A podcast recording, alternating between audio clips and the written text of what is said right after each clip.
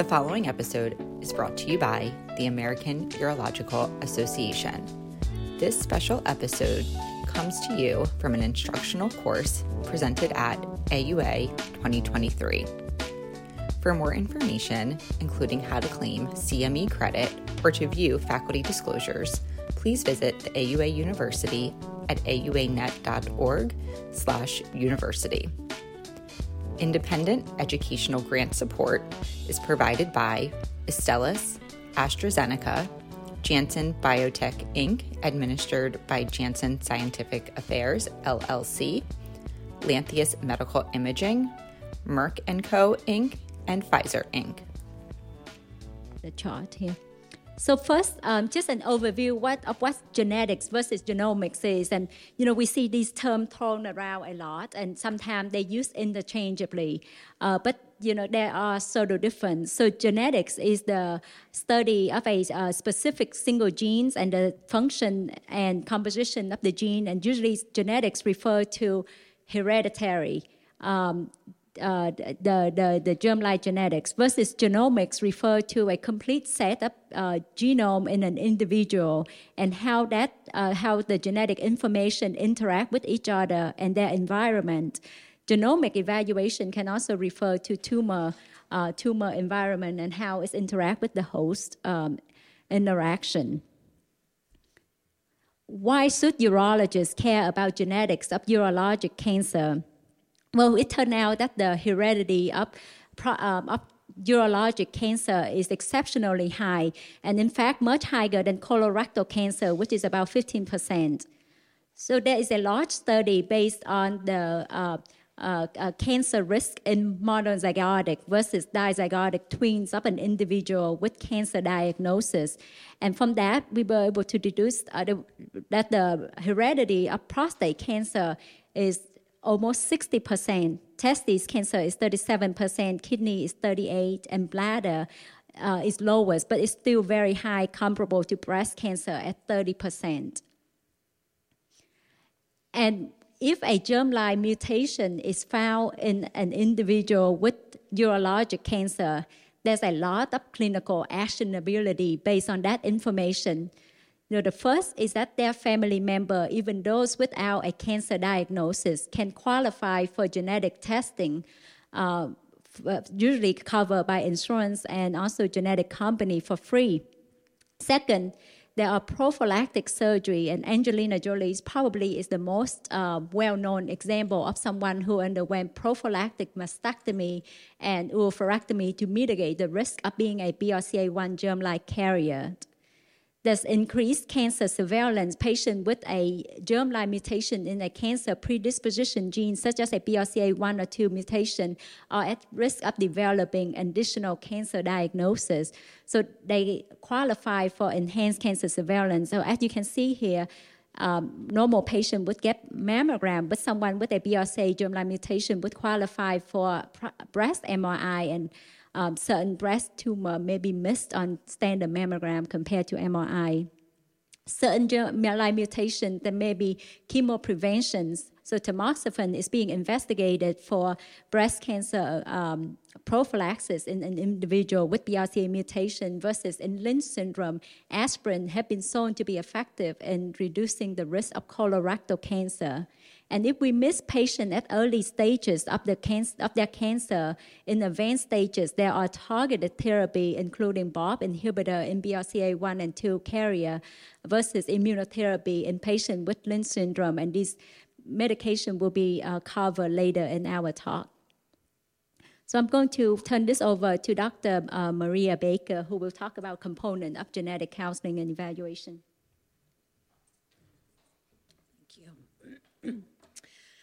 So I'll start us off by talking about genetic counseling and testing for hereditary GU cancer. During my presentation, I'll review the traditional model of genetic counseling and testing for hereditary cancer and why it may not be sustainable given the expanding indications for genetic testing. I'll discuss the evolution of multi gene panel testing, including the pros and cons using case examples, and introduced alternative service delivery models to address challenges with access to cancer genetic testing. So, although and there are some cancer susceptibility genes that were discovered prior to 1990, for example, the retinoblastoma gene, really the field of clinical cancer genetics uh, evolved as a result of the Human Genome Project, which started in 1990 and was completed in 2003, somewhat surprisingly ahead of schedule and under budget for a federally funded program. For example, um, the, there were a variety of genes that were discovered during that uh, decade following the beginning of the Human Genome Project. The mismatch repair genes involved in Lynch syndrome were discovered between 1993 and 1995. They're responsible for the most common hereditary cause of colorectal and endometrial cancer. Uh, importantly, for the purposes of our course today, Lynch syndrome also increases the risk for GU cancers, including upper tract urothelial carcinoma involving the kidneys and the ureters, as well as cancer of the bladder and the prostate. In addition, we have the discovery of the BRCA1 and 2 genes in 1994 and 1995, and clinical testing became available for those genes in 1996. Um, they are they represent the most common hereditary cause for uh, breast and ovarian cancer, but of importance in our course today, they do increase the risk of prostate cancer, and there's a tendency towards more aggressive prostate cancer, which plays into the criteria for eligibility for genetic testing. In addition, these genes increase the risk for pancreatic cancer, male breast cancer, as well as BRCA2 has been associated with melanoma. So, the traditional approach to cancer genetic testing, which has been going on since the 1990s when these genes were discovered, involved a sequential approach where we would test for one gene or condition that was highest on our differential. And it was very important that we got pathology reports to verify the accuracy of the information because we were going to create that differential uh, diagnosis and order a test that at the time was thousands of dollars. Um, if the testing came back negative, then we would consider reflexing to the next most likely gene or condition, spending another several thousand dollars. So there are potential downsides to this sequential approach. It's very time intensive. Uh, there's the potential to um, develop testing fatigue, not only for the provider, but the patient as well, and it's also very costly. But fortunately, in 2012, uh, there was the introduction of the next generation sequencing panels or multi gene panel tests. Seemingly overnight, the way we practice changed tremendously.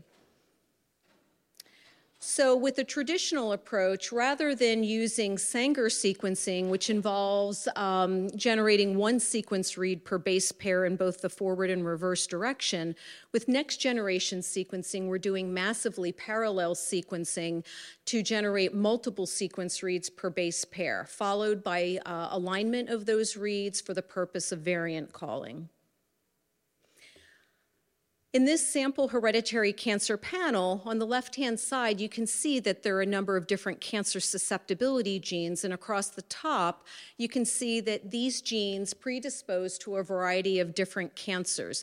This is what we call a pan cancer panel because it doesn't focus on genes that predispose to just, you know, one major specific type of cancer, but it encompasses a variety of different cancer susceptibility conditions that include a number number of different types of cancers. So the laboratories uh, each developed their own approach to uh, creating these next generation sequencing panels. Uh, the pan cancer panel, which I already mentioned to you, where there's really no flexibility to add genes or remove genes. The cancer focused panels, for example, a panel focusing specifically on major breast cancer susceptibility genes. And then you could choose to make that panel larger or smaller, depending on whether the patient felt comfortable with including genes that don't currently have any guidelines associated with them if a mutation were found. So if the patient's not comfortable with not having guidelines, once a mutation is found, you would focus on a guideline focused panel where they're guaranteed to have, for example, NCCN guidelines developed. Then some labs allowed us to customize our panel to pick our own genes out of a selection of genes that they offer. Uh, many of these labs introduced uh, the ability to reflex to a larger panel at no additional charge for a defined period of time, and some of them developed stat panels where we could get test results in as little as five to seven days if, for example, surgery was pending and we wanted the genetic test results to inform surgical decision making. Now, in the traditional uh, role of genetic counselors, we would get involved up front. Um, we would educate the patient about the risks, benefits, and limitations of genetic testing. We would coordinate that testing and then meet with that patient in person on the, on the back end when the results became available. But this is rapidly becoming unsustainable because of the expanding indications for genetic testing. And I'm not trying to put myself out of a job, but it's just the reality of the situation. There aren't enough genetics providers to be able to accommodate all of this germline testing. And so the genetic counselor, if they are involved in that traditional upfront model, they're going to start by eliciting the personal and family history, drawing at a minimum a three generation family pedigree, using standardized uh, pedigree nomenclature with squares representing the males, circles representing the females, uh, indicating their uh, sex assigned at birth. But most recently, we actually modified these uh, pedigree nomenclature so that the squares and circles and now the diamonds actually represent the uh, individual's gender identity and then indicate the sex assigned at birth by including uh, assigned female at birth or assigned male at birth underneath. Once the pedigree is drawn, the genetic counselor would evaluate what they felt was most likely as the explanation for the clustering of cancer in the family. Does it look like these cancers are independent cancers uh, and thus sporadic? Does it look like there could be some familial clustering where there are multiple factors involved, both genetic and environmental risk factors, lifestyle risk factors? The genetic factors would consist of uh, single nucleotide polymorphisms or SNPs that incrementally but collectively can increase or decrease a person's risk to develop cancer. As opposed to with hereditary cancer, we're looking for a mutation in a single cancer susceptibility gene that may be the major driving force. Not that there aren't other factors involved, but the major driving force in why that individual developed cancer. The genetic counselors use a variety of risk assessment models to estimate the likelihood of carrying a mutation in one of these cancer susceptibility genes. Uh, I've included here uh, the PREMM5 model, which helps to estimate the likelihood that an individual would have one of the Lynch mutations. Uh, that uh, model incorporates information about relatives who have Lynch associated cancers, the patient and whether or not they have Lynch associated cancers, the ages at diagnosis, and how closely related those individuals are to then generate a risk estimate.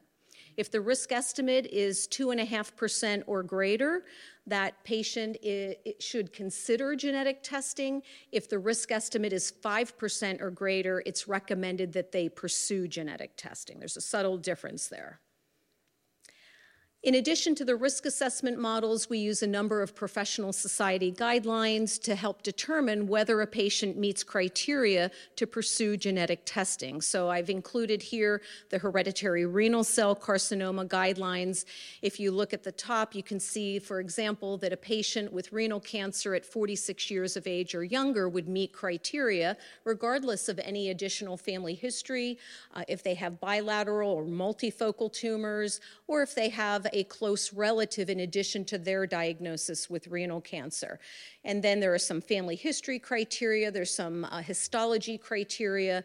Uh, it can be quite complex. And you see, I mean, you can't memorize these, and they're changing all the time. If you notice here, this is version four of 2023, and we're only in April. We also discussed the three possible test results that we could find a mutation or what we call a pathogenic or likely pathogenic variant, which may inform medical management. We could get a completely normal test result, in which case medical management would depend on the personal and family history that exists today. And we definitely need to prepare patients for the possibility that the laboratory could identify one or more variants of uncertain significance, what I call a gray answer, that importantly does not influence medical management. I tell patients not to worry about these VUSs because they're very common. About 25 to 30 percent of patients who do large panels of genes will get at least one gray answer, and we know based on experience that 90 percent of them end up being downgraded to normal over time. So these should not influence medical management decisions. We also discuss what federal protections are available to protect against genetic discrimination, and we feel pretty comfortable about these protections when it comes to our health insurance and our employment. Notice that GINA not only protects against health insurance discrimination, but also employment discrimination. But importantly, we don't have any federal laws that protect against genetic discrimination when it comes to life insurance, long term care, and disability insurance. So it's important for patients to appreciate before they pursue testing that if a mutation is found, it could make it more challenging, not only for them but their relatives, to get private life insurance but on the other hand, this genetic information can be life saving in that if we identify a genetic predisposition, it can inform medical management so that we have an opportunity to prevent cancer or detect it at an earlier stage.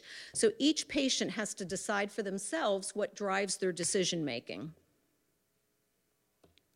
Once all of those required elements of pre-test genetic counseling are completed, we can then move forward with the testing if elected by the patient either by drawing a blood sample or getting a saliva or buccal uh, swab sample, or if the patient has undergone an allogeneic stem cell transplant, we need to get another tissue source, usually a skin punch biopsy, where we'll then need to culture those skin fibroblasts, then do the DNA extraction, and then proceed to the testing.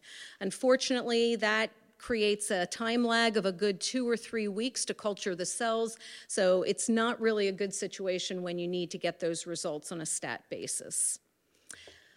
So part of the challenge in uh, meeting with patients and coordinating genetic testing is to figure out which lab is the right lab to send the sample to and which panel. How many genes uh, are appropriate to include on that panel?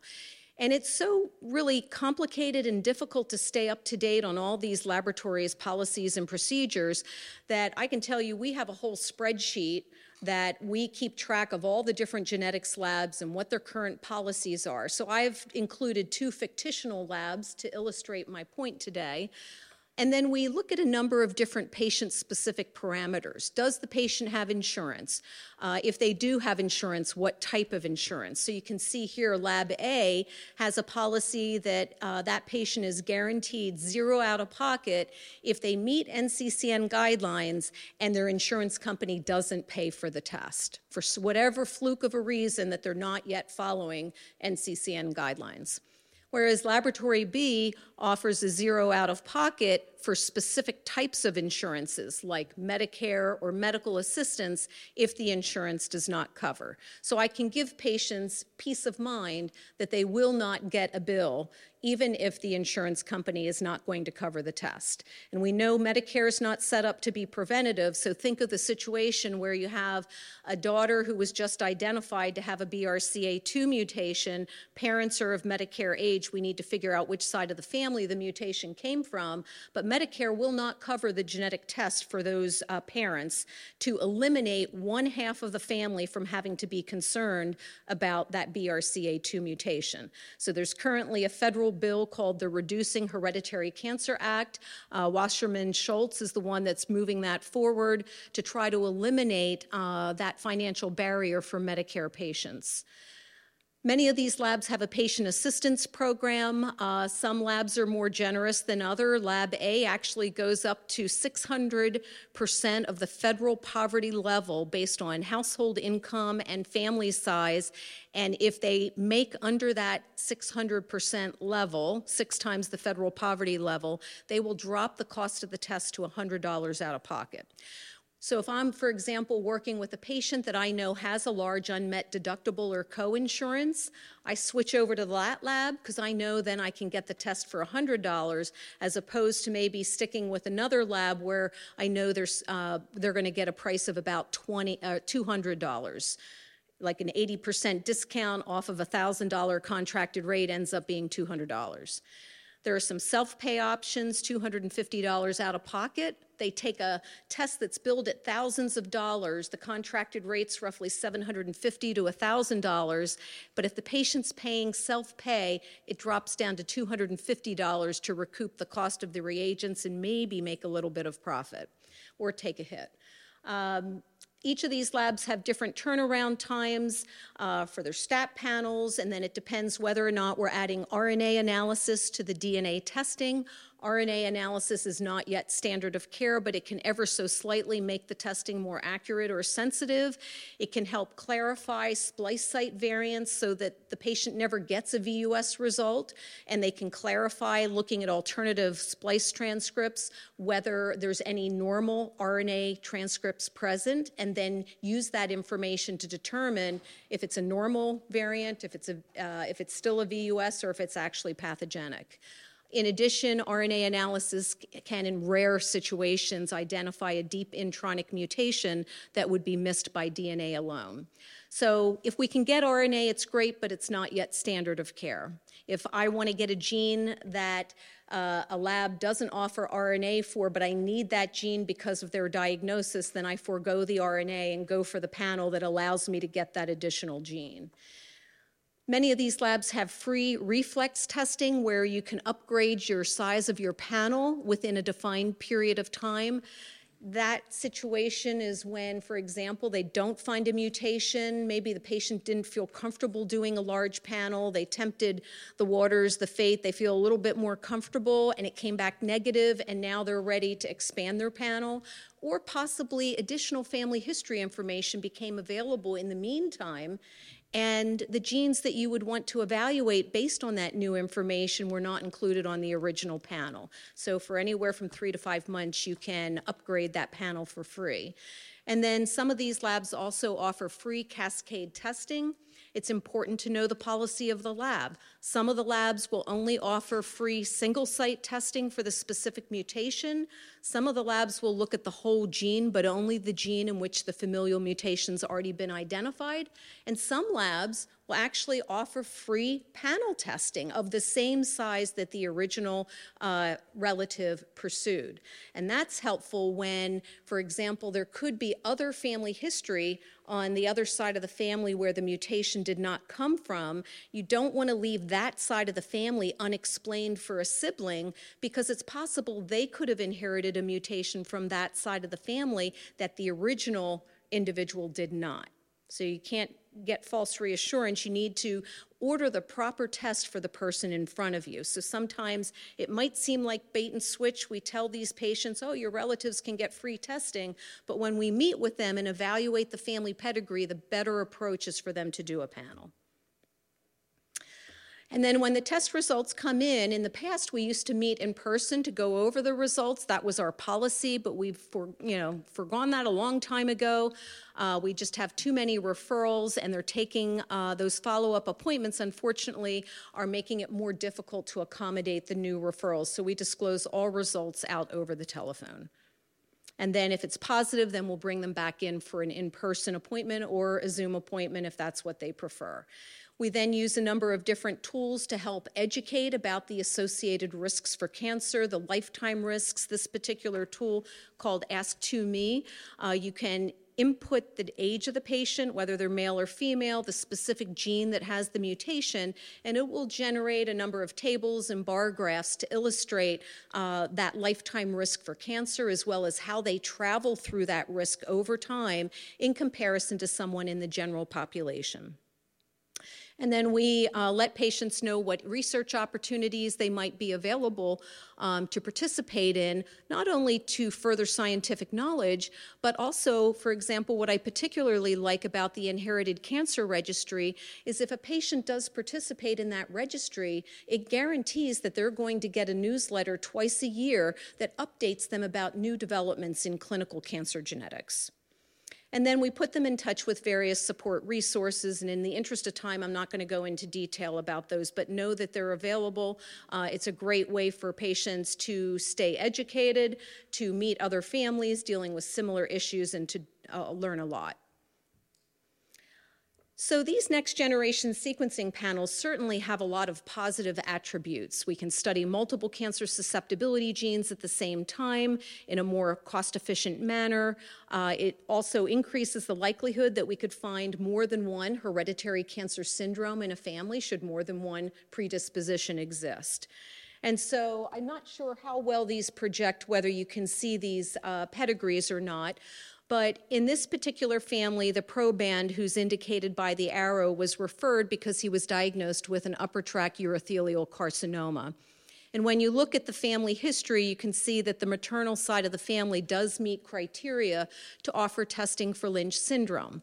However, given the other types of cancers in the family, the breast cancer as well, it really is important that we not focus in specifically on Lynch syndrome, but we offer a whole panel of cancer susceptibility genes. And this uh, individual did end up having a large deletion involving EpCAM, which is upstream of MSH2, and extending into the MSH2 gene, documenting his diagnosis of Lynch syndrome. I then met with his brother, who was diagnosed with a clear cell renal cell carcinoma with sarcomatoid features. And I explained to that brother that although we typically would only offer testing for that known mutation that's been identified, given that that type of renal cancer is not really classic for Lynch syndrome, and because of the family history of various cancers, it really would be better to offer him a large panel. And as it turns out, he did not have Lynch syndrome like his brother, but he did have a uh, low penetrance uh, pathogenic variant for CHEK2. Subsequent testing on the mother did confirm that both of those mutations originated from her side of the family. And in this, in this family, um, this patient was diagnosed with colorectal cancer as a result of our universal screening program at Penn State Health. The tumor demonstrated absent MLH1 and PMS2 expression. There was no BRAF mutation to provide a possible sporadic explanation for the abnormal IHC expression. Uh, in meeting with the patient, she elected to do testing initially of MLH1 and PMS2 only. It came back normal, but given the family history of various cancers, she did then reflex up to a panel, and she was found to have not only an ATM mutation, but also a BRCA2 mutation. Interestingly, although I didn't know it at the time, her oncologist had ordered tumor profiling, and you can clearly see both of those germline mutations on the uh, tumor profiling report. So, this is another reason why we might get referrals. Um, many of these genes, uh, if they do have clinical relevance and importance, if present in the germline, those patients should be referred for germline testing. Now, some of these labs are doing both uh, tumor and germline at the same time. So, in picking your labs and where you're sending samples, you would want to take that into account if you would rather the one stop approach. The next generation sequencing panels are all not good. There are some uh, situations that arise um, there's an increased likelihood of finding one or more variants of uncertain significance simply because of the sheer size of these panels, the fact that we might include some moderate and low risk susceptibility genes that maybe we haven't been analyzing as long and haven't had as much time to figure out what those VUSs mean. In addition, although it's not mentioned on this slide, if we're testing someone who's not Western Northern European Caucasian, uh, we do, you know, give them some advanced warning that they may have a higher higher chance of having VUSs identified. Um, another potential downside of these next generation sequencing panels, and honestly for genetic testing in general, is that there can be conflicting interpretations of these variants between uh, laboratories and even within laboratories over time.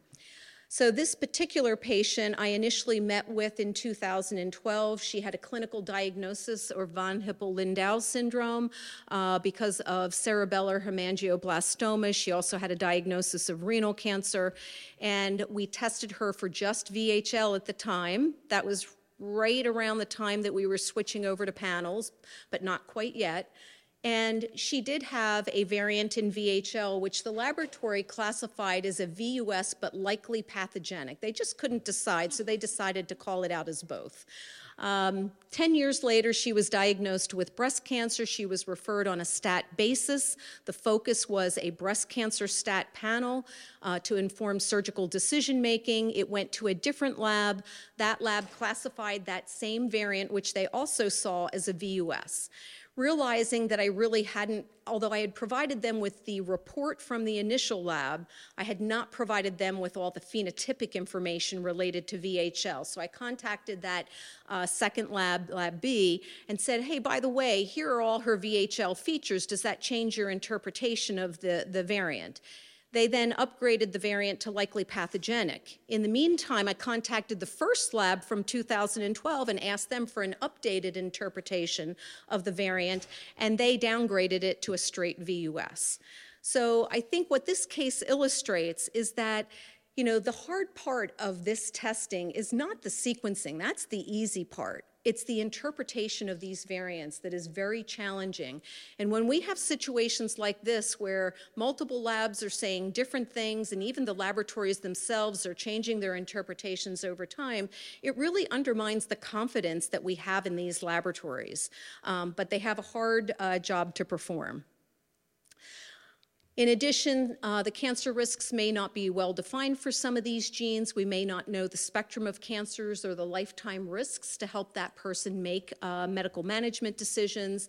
Guidelines might not be developed. We might get unexpected findings. For example, uh, we might find a CDH1 mutation in a patient that has no family history of gastric cancer or lobular breast cancer, and yet we're going to ask that patient to make a decision about whether or not they should have a prophylactic gastrectomy starting at 18 years of age when there's no family history of gastric cancer.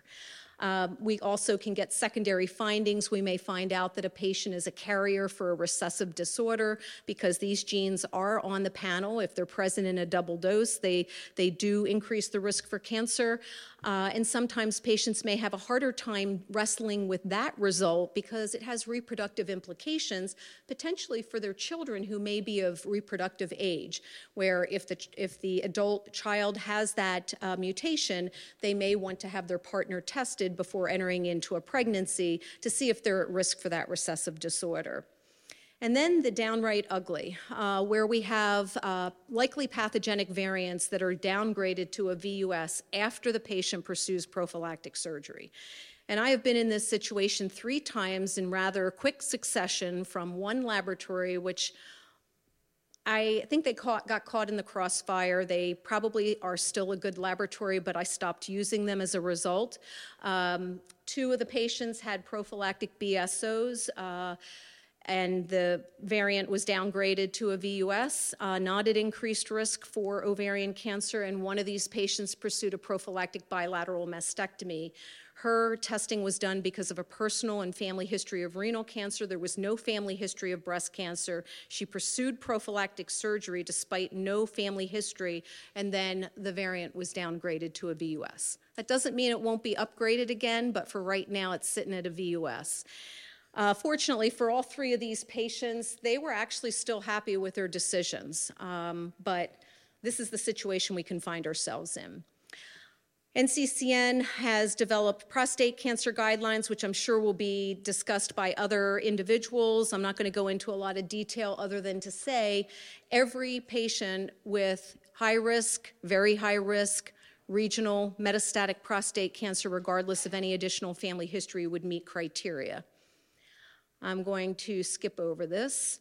And the INTERCEPT study, one of your pre uh, course questions, uh, this recent study out of the Mayo Clinic found that one out of eight patients, approximately 12 to 13 percent of patients with a solid tumor diagnosis, had a germline mutation. Interestingly, 48 percent of them would not have qualified for testing based on NCCN guidelines. And interestingly, nearly a third of these patients who had a mutation in a high cancer susceptibility gene had their, uh, modif- their modification to their surgery, their chemo, their immunotherapy or they were enrolled in a clinical trial based on that genetic test result. So, this study starts to pave the way for the introduction of universal germline genetic testing. And there's no way that the qualified genetics providers across the country can handle that onset of, of cases. So, the genetic testing is going to transition to point of care in the clinic where you're all located to coordinate the testing, to provide some form of education up front, to order the testing, and then to refer to the genetic counselor on the back end if a mutation is found.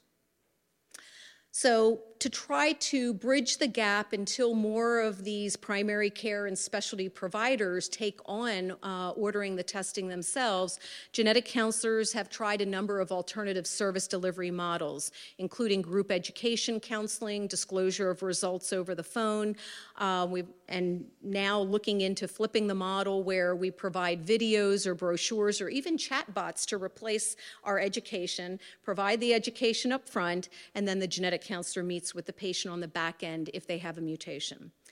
So, in summary, although the majority of cancer is still considered to be sporadic, a growing number of cancers are identified to have a hereditary component using multi gene next generation sequencing panels. Indications for cancer genetic testing are expanding and may soon give way to universal germline genetic testing. Development of alternative service delivery models, which leverage the time of genetic counselors, may help to address the growing access issues regarding these services. Thank you.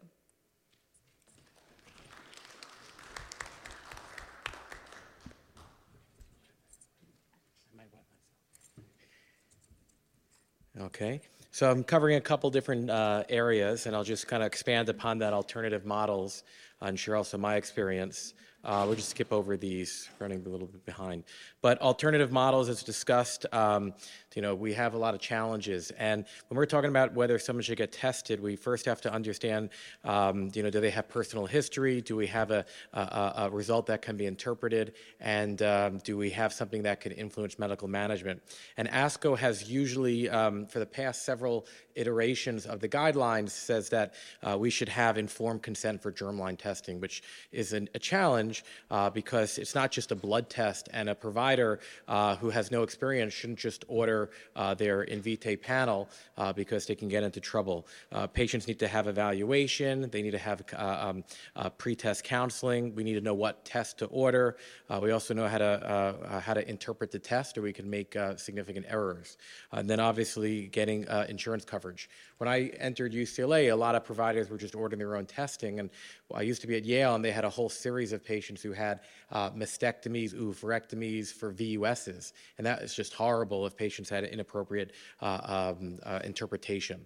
So uh, the problem is there's a lot of challenges to getting appropriate counseling. Uh, we talked about that uh, some insurances don't reimburse. Medicare doesn't actually recognize counselors as providers, which is really outrageous. Uh, and hopefully that'll change with this bill in Congress. But it's been re- it's been introduced before, and it's it hasn't gotten anywhere in other other uh, uh, other administrations. so this actually, if you have a practice and you want to hire your own genetic counselor, this obviously could be cost that you would eat. Um, and genetic counselors at some centers. When I was at Yale, I had 13 counselors, and I was in clinic with them in a, a comprehensive program.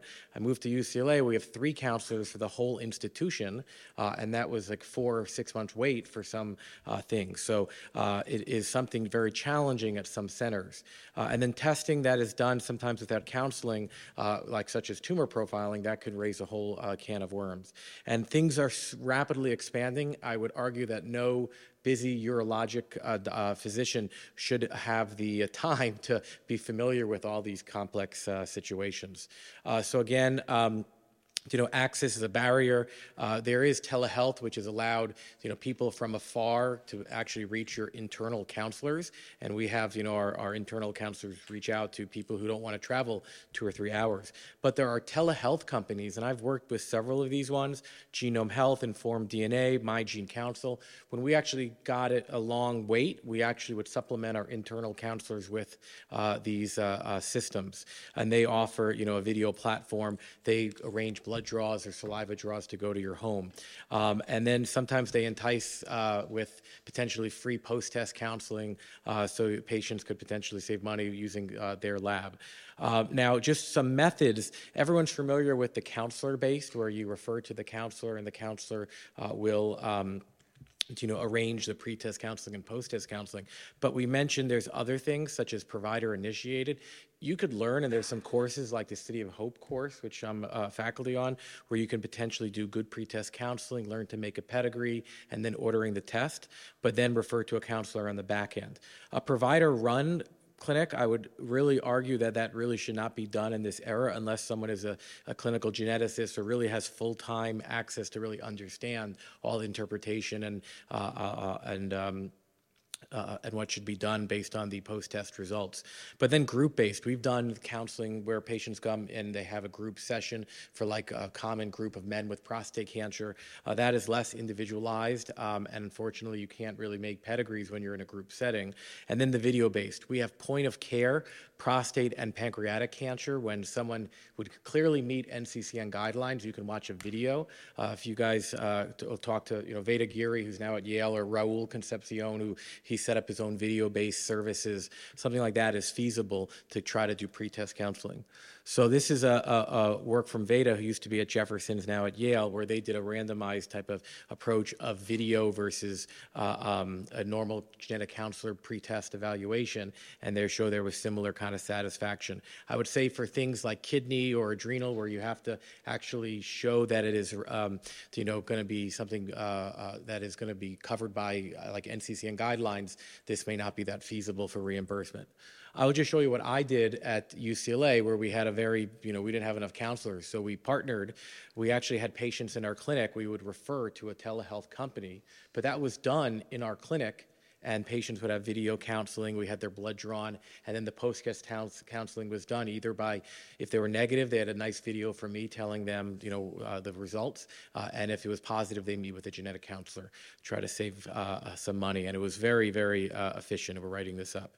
So just going over, uh, moving forward to adrenal and renal, um, I'll just first touch on the adrenal syndromes. We basically split patients up into the chromaffin tumors, which are the ones coming from the adrenal medulla, the pheos and the paragangliomas, and then the adrenal cortical that coming from the cortex. For our pheos, uh, pheos about they're rare. They're 1,500 to 2,000 cases a year. They're about 5% of incidentalomas, and about one in every 5,000 patients who comes in with hypertension. Some of these are metastatic, and unfortunately, you don't know they're metastatic until they spread. Uh, so um, a lot of these are metabolically active, and we do recommend germline testing for all patients with a pheochromocytoma, as 30 to 40 percent have germline alterations. Everyone's familiar with this textbook surgical recall, which has been wrong for the past 20 years. It says 10 percent are genetic, but it's about 40 percent now. Now, the ones that come uh, usually, they used to be called extra adrenal pheos, but this name has changed to a paraganglioma just to confuse everyone. But they're the same uh, type of tumor. But about these are about 150 to 500 cases a year. 80% of these occur uh, in the abdomen and, uh, and, um, and, pelvis, but a lot of them also occur in the neck. And one in 2,000 bladder tumors actually will have. Um, you know, be a paraganglioma. And this is something we see called micturition syncope, where patients will void and they'll end up having um, uh, um, you know, symptoms. These can be functionally significant. The ones in the neck are parasympathetic; they're not active. The ones in the abdomen are more are more sympathetic, and they um, are more secretory. About 30% of these can be uh, malignant, and about 60% of these actually have a germline alteration. A lot of these are in the SDH family, um, uh, and the, these patients should all get referred for genetic testing. And just a, a paper we wrote a couple years ago um, with Dr. Linehan, we just kind of mapped out all the pathways, and these kind of all kind of kind of have overlapping uh, uh, pathways. Um, and um, they, a lot of these are tumor suppressors, but some are actually oncogenes. Now, um, just, just a nice table. This is a table uh, summarizing them. They all differ a little bit in their risk of abdominal versus head and neck, malignant versus uh, non, uh, uh benign. I'll just tell you that when you hear the word SDHB, B is for bad. Uh, and that is something which usually you worry about malignant potential. Uh, um, and SDHD, you worry about neck. Now, adrenal cortical cancer, this is something which most people are not familiar that could have a genetic predisposition, and these are rare, two to 500 cases a year in the United States, and about five or 10% of these people uh, uh, cases are occurring in children. These are large tumors, that's why we have size criteria to resect. Uh, about 60% are secretory, and then a lot of these patients, over half, are advanced stage, and the prognosis is really bad but about 10 to 15 percent of cases may be linked to a germline predisposition, uh, and early identification potentially could uh, save lives. So, um, I, first things I would tell you is that any child with adrenal cortical carcinoma should get referred. There are things like Beckwith-Wiedemann or hemihypertrophy or Li-Fraumeni. About 50% of the children do have a genetic predisposition. Uh, and then I will tell you that some patients, there's a really fascinating founder mutation. Just in Brazil two weeks ago and talked to their uh, um, there. There's a founder mutation um, uh, in T50, P53 called R337, uh, and we'll go through it later. But some of these patients, you know, if they're Brazilian, they may actually know that that they have uh, family members with this, uh, and or other patients who might know they have Lynch syndrome could get found with adrenal cortical tumors. So many experts, including our, our good friend Tobias Carling at Michigan, feels that every patient should get genetic uh, uh, testing. I'll say that I believe, and a lot of people believe, that every patient should at least have genetic risk assessment, meaning they should be considered, look at their family history. Do they have maybe at risk for Li-Fraumeni or Lynch syndrome? I don't think every patient must get genetic testing, but you should at least be thoughtful when you see these patients, and, and when in doubt, I think you should refer. Now, this is about that Brazilian variant, super fascinating. One in 300 uh, people in southern Brazil actually have this TP53 variant. I've actually seen two Brazilian uh, patients in my practice, and I screened them and I found uh, lesions, and we actually resected them, and they were kind of uh, uh, in that gray area. There were three centimeter tumors, and you wouldn't normally resect, but they were actually tumors. Um, and there's actually a second variant, which is called XAF1, a paper in Science last year, which is a modifying gene which affects risk here. But one in 300 Brazilians in southern Brazil may be at risk, and they have like a Li-Fraumeni type syndrome. Um, just looking at the patients who can give ACCs, this genes, again, Lynch syndrome uh, and Li-Fraumeni are the biggest uh, risk factors. These other ones are kind of loosely associated, not really great evidence. MEN1, uh, FAP Beckwith-Wiedemann, NF1, uh, those I'd say are kind of not really strongly linked, but they've seen maybe a slight enrichment in cases. Now, moving on to kidney, uh, we've long said 2 to 8% of kidney cancers are genetic or hereditary. As a fellow under Dr. Linehan, I try to figure out, well, where did that come from? And it came from him citing his paper, then citing his paper, then citing his paper. And it was really not supported by any evidence, just you say something long enough, people will believe you. Um, but about 15 conditions now, 15 genes are associated with RCC. Uh, and there's a really strong inheritance pattern. If you look at like twin studies, as Hong mentioned, uh, and registries. There's a lot of Mark Purdue, who's a, who is an epidemiologist, has done a lot of things on risk alleles, and they may be moving to a polygenic score like prostate cancer. And his work that is actually emerging that you potentially have a lot of enrichment looking at these multiple genes. And the surgical and systemic approach may be dictated by the presence of some of these hereditary genes. Now, unlike the adrenal lesions, if you refer to everything to your genetic counselor, they'll probably not be, you know, too upset with you.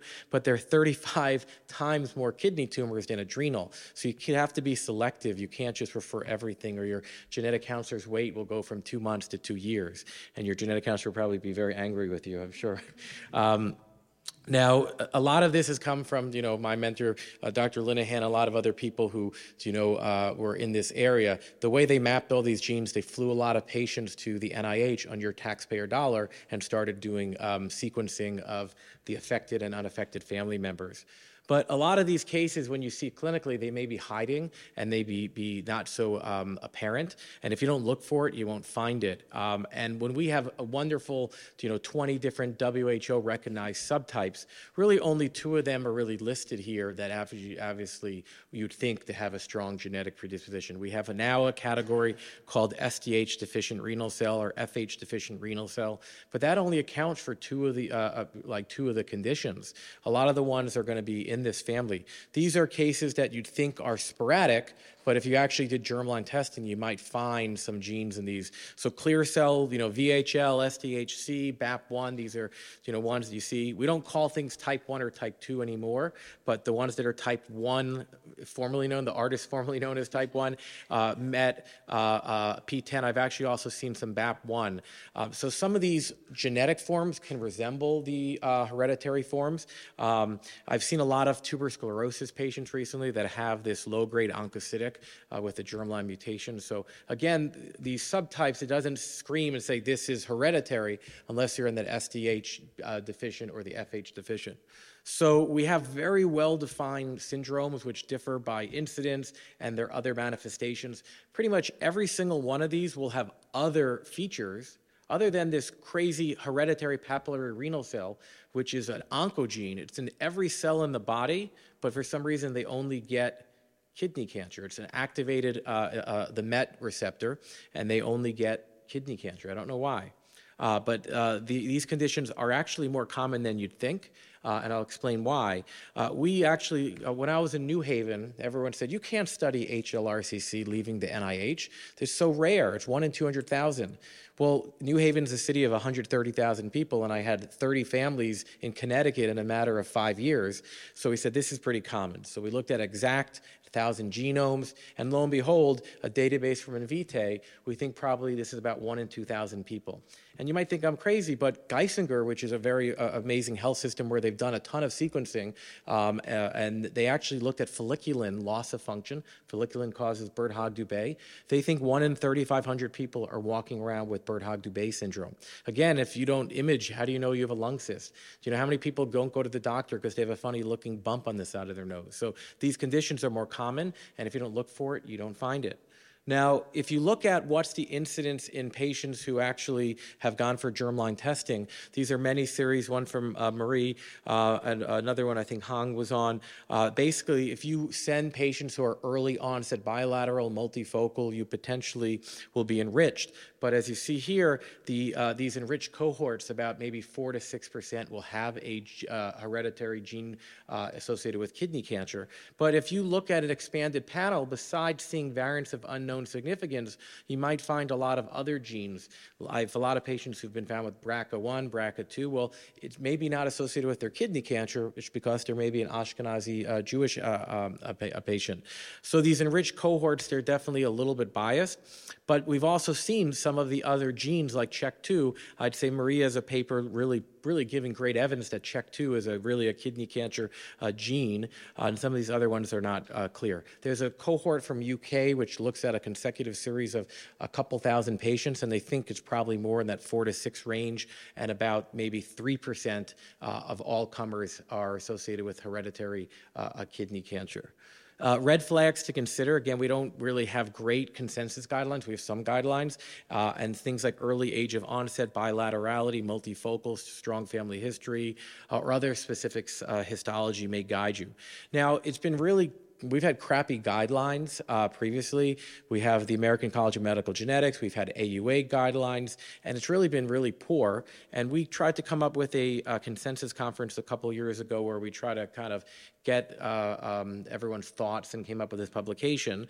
And then uh, there's been some new updates. So I, I, you know, Maria's done a great job with, you know, the, the NCCN guidelines led by Dr. Motzer and Jonasch really saw the need for this. So we have updated the past two years uh, hereditary guidelines, and the AUA has adopted it. Um, I will tell you, we just had a second genetic consensus conference, and we have had, you know, some consensus on some other areas. Um, you know, um, Hong has a paper looking at early onset. If you have only clear cell and you're age like 43, the incidence of finding a germline mutation there is actually zero percent in that series. So, you know, this is a living document, and we'll continue to get more um, guidelines. But it's not going to be like prostate or pancreatic cancer. Pancreatic test cancer, you test all prostate cancer, we have guidelines, risk groups, you, those are your tests. Kidney is going to be kind of, you know, really needing to do a pedigree and figure things out. Finally, just quickly, one of the reasons why it's important, we have a new drug for VHL. VHL is a condition which is, you know, 1 in 25,000. It's very penetrant. 90% of our patients have a family history. Uh, and it's very highly morbid with a lot of patients going for uh, lots of surgeries. And uh, the holy grail everyone's been hoping is to have medical management. And you see that it's a multi-organ condition. Everyone's familiar with the kidney cancer. Affects the eyes, the brain, the spine, the pancreas, the adrenal, uh, uh, the kidney, and also the reproductive organs. And this is the LITESPARK study. Uh, um, it was a study looking at 61 patients. It was open really for a four-month enrollment. It was amazing that they enrolled 61 patients in four months. And they basically gave everyone Welireg or belzutifan. It's a HIF-2 inhibitor. You lose VHL you have upregulation of HIF1, HIF2, and then downstream you have upregulation of VEGF. So instead of using a TKI downstream, this is hoping to target the pathway upstream, right under VHL. And um, just going back, if you look, this is when patients had tumors, they were being watched, then they started therapy, and most of these patients had either stable disease or had reduction in the size. And looking at the updated series, in terms of the RECIST response, tumor shrinkage by 30%, RCC 60% response rate, pancreatic neuroendocrine 90%, and there's some complete responses. Um, so in this patient population, you can say, hey, you can have a Whipple, or you may have a one in six chance of having a complete response to, to Welireg. It's a very well tolerated drug. Uh, and just this is uh, just showing before the trial, all these patients, surgery, surgery, surgery, surgery. They start on therapy, very quiet Okay, so this is very exciting for these patients who a lot of them are uh, can't work. They need, they need to see so many doctors. They have so many operations they need. It's well tolerated. Uh, about 10% of patients have uh, um, adverse events from grade three um, anemia. There's very few patients who have hypoxia. One of 61 patients. I give the drug. I you know have had no issue giving it. Um, fatigue is common. Uh, I have my patients measure their pulse oximetry, um, and uh, I've had uh, you know, you know know, patients being able to avoid surgery, uh, and it's been very great. It was approved in August 2021, um, and um, you know, this is a, a, an article we wrote. You know, HIF2 inhibition for VHL, uro- urology leader follow. Uh, I would say, you know, in, in specialized centers, uh, urologists, you know, see these patients. Medical oncologists can see these patients. Neuro-oncologist, endocrinologist. But it's a very well tolerated drug, and if at your center you're seeing these patients, I feel that you know all these different providers may be able to give this drug because it's so well tolerated. Um, and we'll just skip over this because I know we're behind. Okay. Okay. Questions are later. Huh? Questions later?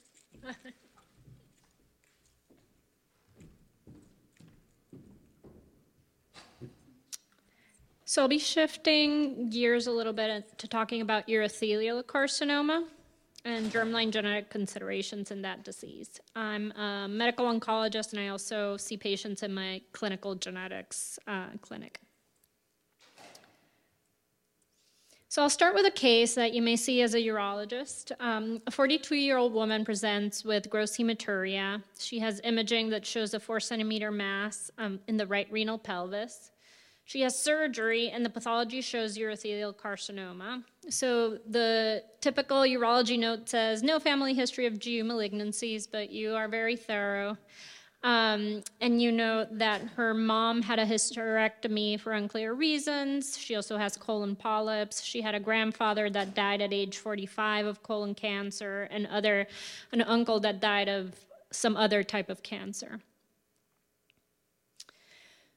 So, shifting gears a little bit, now you think about, well, what should I do with this woman? So, we talked about other um, um, methods for getting genetic testing, but just the basics of what you're, um, what you want to get or, or what you see in clinic. So number one is a germline panel. This is what we've been talking about. They take a blood saliva sample, they analyze it for mutations in certain cancer genes, and you get a result. More and more, I see in clinic, and you probably see too, tumor profiling. This is they take a little piece of the tumor, they sequence it, um, and then you get a report with all the mutations, some other information such as whether the tumor has high microsatellite instability, tumor mutation burden. You just should know what your assay is telling you. So the important question is, you, are you subtracting the germline? And that's easy to know because you send it, the tumor plus a blood or saliva sample. If you just sent the tumor, the tumor is going to reflect the tumor plus the germline. And I think Maria gave a good example of that, that she had that profile that had a BRCA2 mutation, but you didn't know if it was just in the tumor or also germline. And then there's this great, I'm not going to get too into details because it's confusing even for us that see this every day, but there's also cell free DNA. Cell free DNA can also be run matched. It can also inadvertently um, reveal the germline. So you just have to be careful with interpretation of results. Some companies are good and they tell you, they flag you, you know, this looks suspicious for the germline. Some companies may not. So just you know, be aware of your of your um, assay, and you can always talk to your genetics group to, and they can help you with that. Some also tell you something called the VAF, which is the variant allele frequency. So if you have a heterozygous mutation, you expect it to be 50%, and that can give you a sense that this is something germline. And that's what the companies use, right? Like if they have a 50% variant allele frequency, they flag it for germline in some cases. So back to the case, you sent this woman for genetic testing um, because she was young with upper tract urothelial cancer, and she had a family history. Um, and she came back with an MSH6 germline mutation, a pathogenic variant. So I'm going to spend most of the talk here talking about what you're going to see as a urologist in your urothelial cancer patients, and that's Lynch syndrome, by far the most common genetic um, condition in patients with bladder and upper tract cancer. So this is called, and many of um, the other speakers have already um, uh, talked a little bit about Lynch. It used to be called um, HNPCC, hereditary non-polyposis cancer syndrome. That's the old term, and that really is because it's not just colon cancer. It's upper tract, it's your, it's um, uterine, it's stomach. So now the preferred term is. It's one of those weird that we went back to the name. Now I know most cases we're trying to go away from the name, but um, this honors Dr. Lynch, who described the syndrome. It is autosomal dominant. Almost all patients have a family history, right? So it's not recessive. You have a parent who has a parent, and it's rarely de novo. Unlike VHL, with about 10 to 20% of patients may be the first in the family of VHL, with Lynch syndrome, you almost always have a family history. The hallmark cancers are really colorectal and endometrial. So if you're seeing a urothelial cancer patient, really the question is not what other GU cancers are in the family. You should ask anybody with colon cancer or uterine cancer or any other cancers, but really that's what you want to ask about. Similarly, if you see a prostate patient, you really want to ask breast or ovarian cancer in the family. I don't care if you have kidney and prostate because those don't go together, uh, but I know that's what you know we are all taught to ask. And really, the main evidence is that um, renal, pelvis, and ureter urothelial carcinoma are linked to Lynch. Um, and we think about 5% of UC is thought to be in the setting of Lynch syndrome. This may be an underestimate. The studies are not great, so it's really kind of a rough estimate. But again, about 5% of your upper tract patients um, are estimated to have Lynch syndrome. And of course, this varies. If you have an older gentleman who's had bladder cancer and then upper tract, less likely. If you have a 42 year old with a renal pelvis tumor, that's a lot more suspicious. This is so again, we've quoted the National Comprehensive Cancer Center um, Network's NCCN guidelines. That's what we use in our genetics clinic. That's what a lot of insurance companies base their reimbursement on. So, this is why we're mentioning these. But these are kind of the cancer risks. So, somebody who has Lynch syndrome um, through age 80. Uh, this is the rate of, or the risk of renal pelvis or ureter cancer, and, and see those it's funny because it's, uh, well, your risk is 2 to 28%. Um, and the reason that is such wide variability is because the studies are not great. They're all small. So this is kind of a study. One study showed 28%, another showed 2%. There's not great evidence, and I'll go through it a little bit more. The important thing to take away from this slide is that the MSH2 positive patients are by far at the highest risk of urothelial cancer. Um, PMS2 very low. Here you see the risk in the pop. We don't even know exactly what the risk of the population for upper tract cancer is for many reasons. but just MSH2 should be in your mind as somebody who's very high risk. So, screening for Lynch syndrome, who should you send for further assessment? Um, so, for patients who come into your clinic, I guess with any type of cancer, really colorectal and uterine cancer at early age of onset, which is roughly below age 50, should raise a, a red flag. If your patient has upper tract plus a personal history of colon, uterine, also other cancers like stomach, um, also raise a red flag and consider for further assessment. And then I think this is going to become much more prevalent in the future. Whether you have a tumor assessment, your tumor is mismatch repair protein deficient on immunohistochemistry or microsatellite instability high. So this is being done more commonly. Um, the mismatch repair staining is just an IHC stain for the for the proteins. They usually do it for all four proteins at once.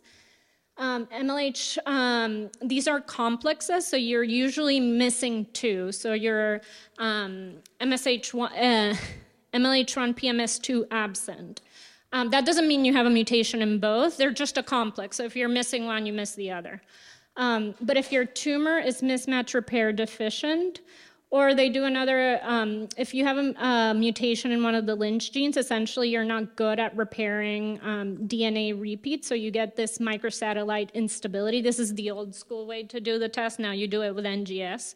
But then you get in your tumor report MSI high, MSI low. So MSI high is a, um, a um, hallmark of Lynch syndrome.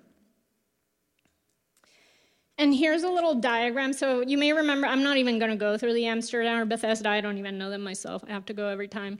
Um, but if you do MSI by NGS on your tumor, you're going to capture most of your patients with Lynch. Many of them will have this sporadically. Don't, doesn't mean everybody with MSI high or mismatch repair has Lynch syndrome, but you're going to capture a good amount, much more than if you go by the Bethesda or Amsterdam.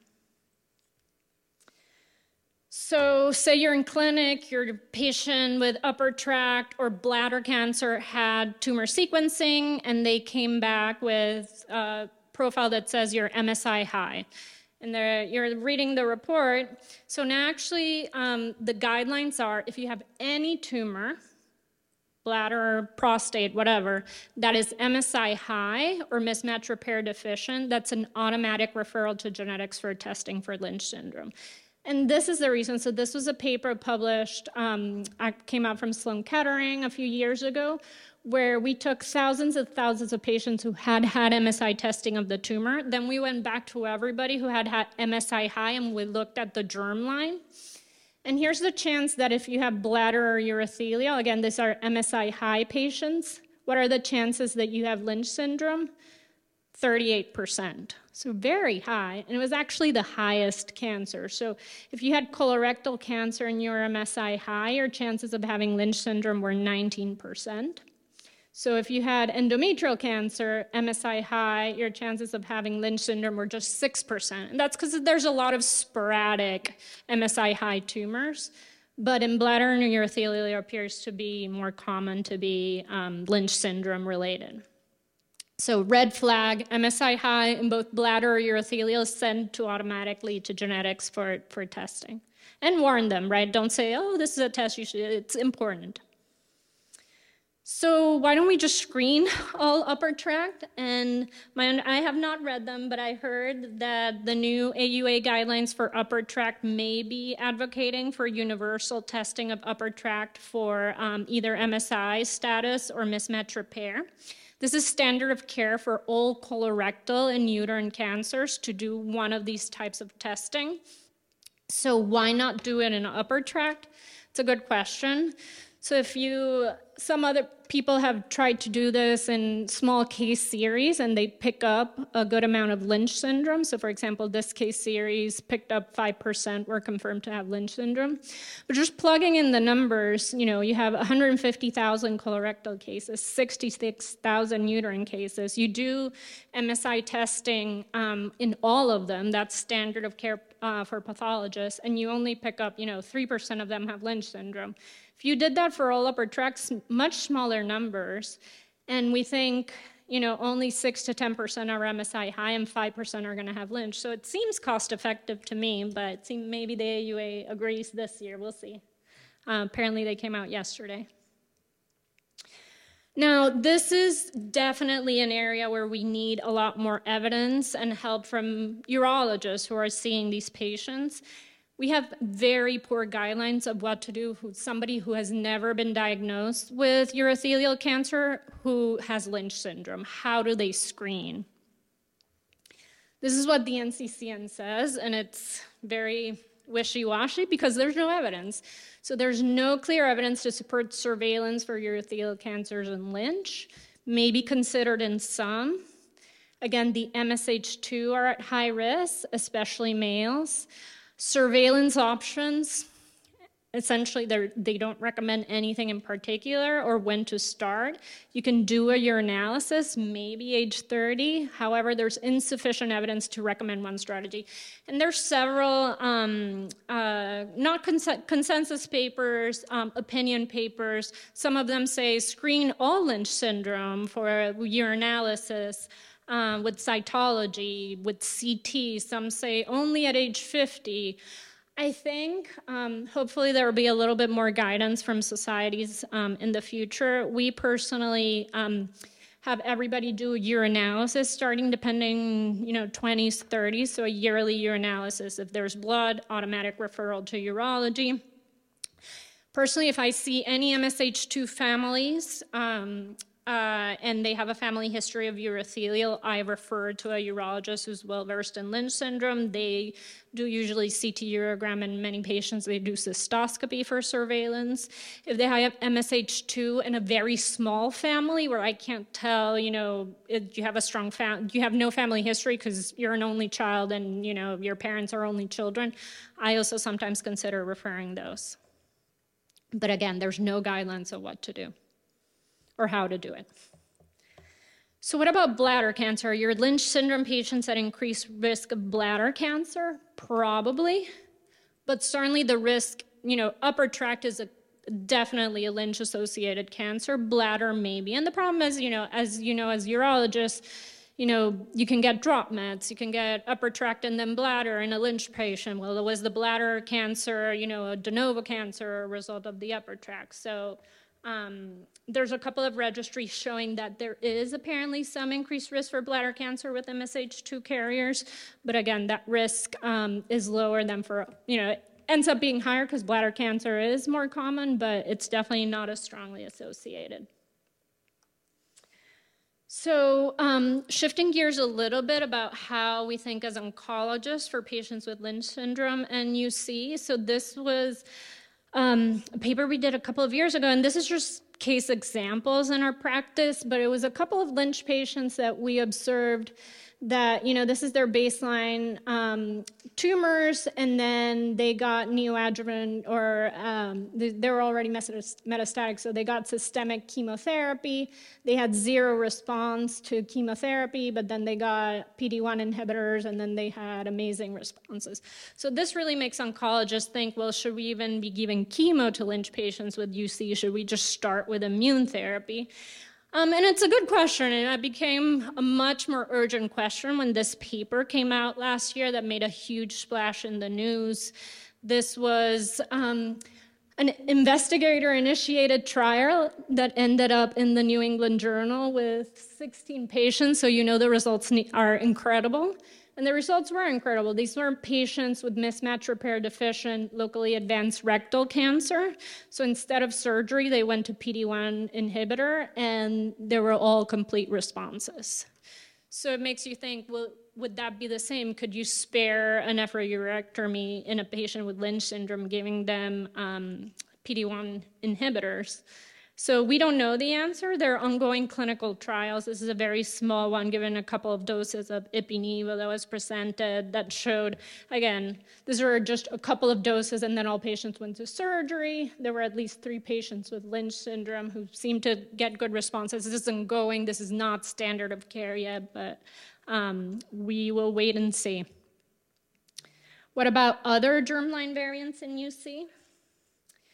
So we looked at our own at MSK. Again, a lot of our patients participate in the MSK impact, where you, we do paired germline and tumor testing. Most patients consent to have their germline um, revealed, and, and they discussed this with us. So these were um, patients with urothelial cancer, bladder, or upper tract. We found a good percent of them had a germline mutation in a cancer gene. And a lot of these had BRCA and BR, BRCA1 and BRCA2. These are the patients with Lynch syndrome in our cohort. And here you can see that red is upper tract, so the Lynch syndrome patients were almost all upper tract. Uh, but then what about BRCA1 and BRCA2? That was pretty high. So we looked, um, and actually BRCA2 came out, and, and we corrected because we also have a lot of patients um, of Ashkenazi Jewish ancestry um, in our center, so we corrected for the known founder mutations.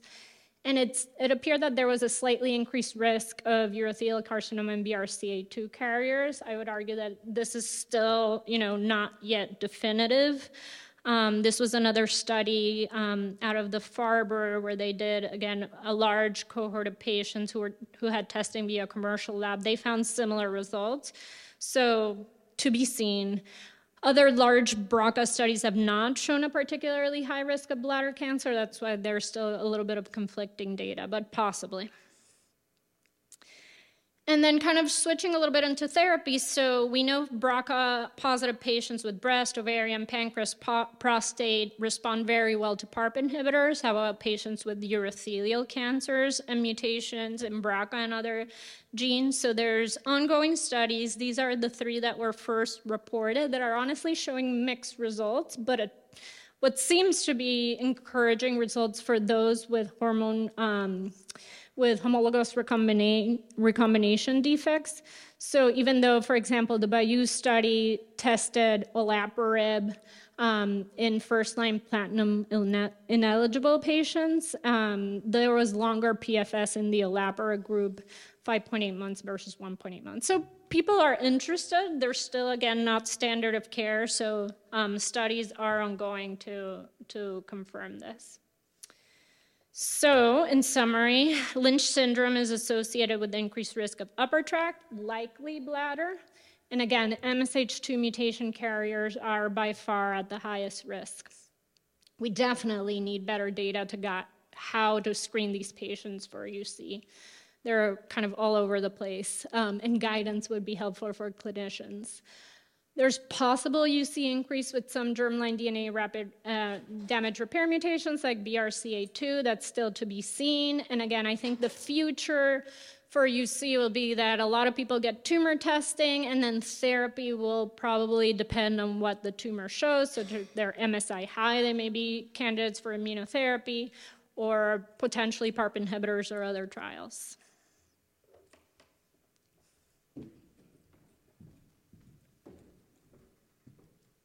Thank you, Marie. And now our last section today will be um, about genetic and genomic evaluation of patients with prostate cancer.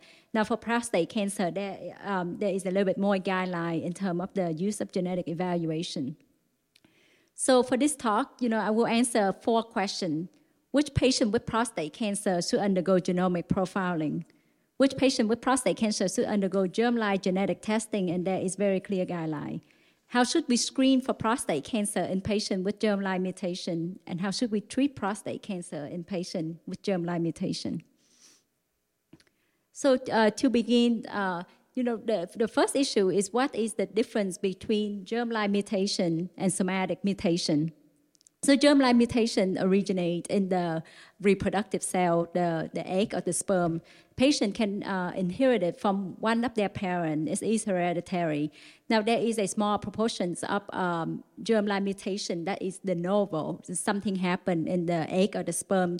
Um, you know, before uh, fertilizations, and that uh, start being integrated into all diploid cells in the body. And uh, the tissue used for testing for germline mutation is typically uh, blood, uh, uh, buccal mucosa, saliva, buccal swab. Now, somatic mutation arise within the cancer, um, you know, prostate, kidney, um, urothelial that is not uh, in the reproductive cell. It is not hereditary. Um, the patient cannot pass that mutation to their children.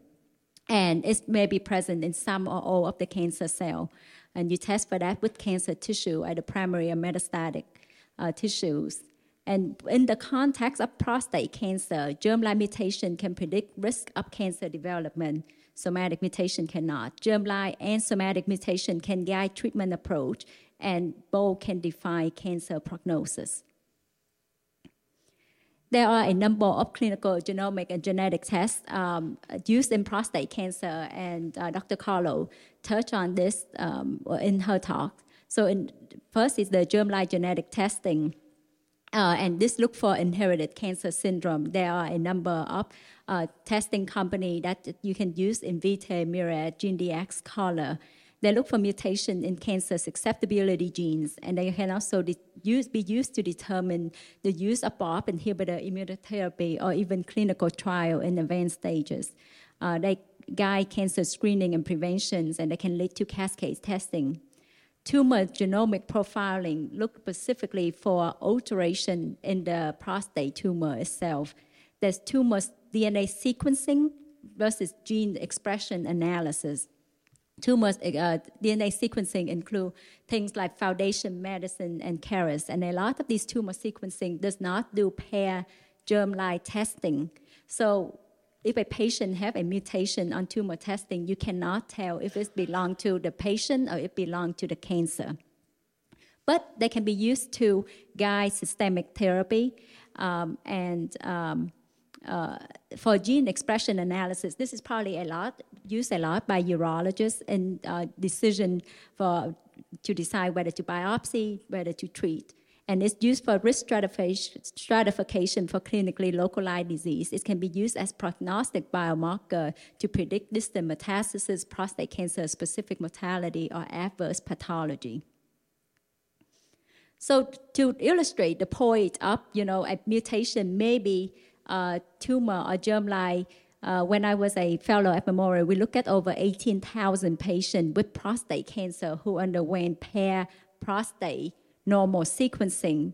And we asked ourselves if a tumor is found, what is it likely to be? Which, uh, which gene should we prioritize for uh, uh, confirmatory germline testing? And as you can see, TP53 and PTEN are very common in men with prostate cancer, as high as almost 30%. But the majority of them, if not all of them, are actually uh, somatic. It's a rise from the prostate cancer.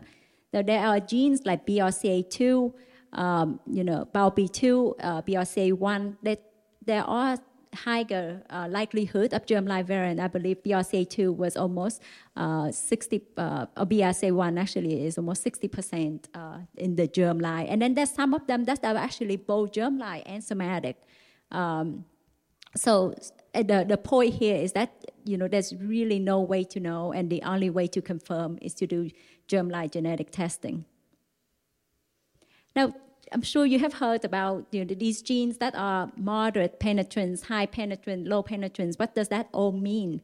Um, so that refers to the cancer predisposition risk compared to people without a germline mutation. So first is the high penetrance gene. These are quite rare but when the patient have it, they have much higher risk of cancer development, um, greater than five times the risk of the, someone without a mutation. And these are your typical P53 Li-Fraumeni syndrome, BRCA1, BRCA2 mutation. The moderate penetrant genes are the ATM, the CHEK2, that when you uh, send a patient for sequencing, sometimes you can incidentally find these mutations. That's not necessarily the causative um, mutation in the patient cancer development, but they confer about two to four percent, uh, uh, two to four times the risk of cancer development compared to someone without a mutation. And one thing that uh, need probably need to be updated is that the uh, the PALB2 here is actually, uh, you know, a lot of people would argue that they actually are high penetrant genes and they not they they no longer moderate penetrance based on what we know.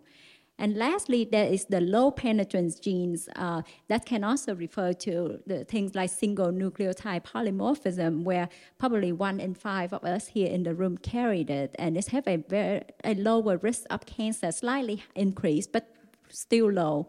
Um, and so most utility in germline genetic testing is in identifying the moderate and high penetrance genes and uh, the, the, the, the, utility of testing for uh, you know, low penetrance mutations is, is debatable at this point. So now, uh, so this is a question uh, for the audience, and you know, I, I don't have the the, the uh, answer system, so maybe just a raise of hand.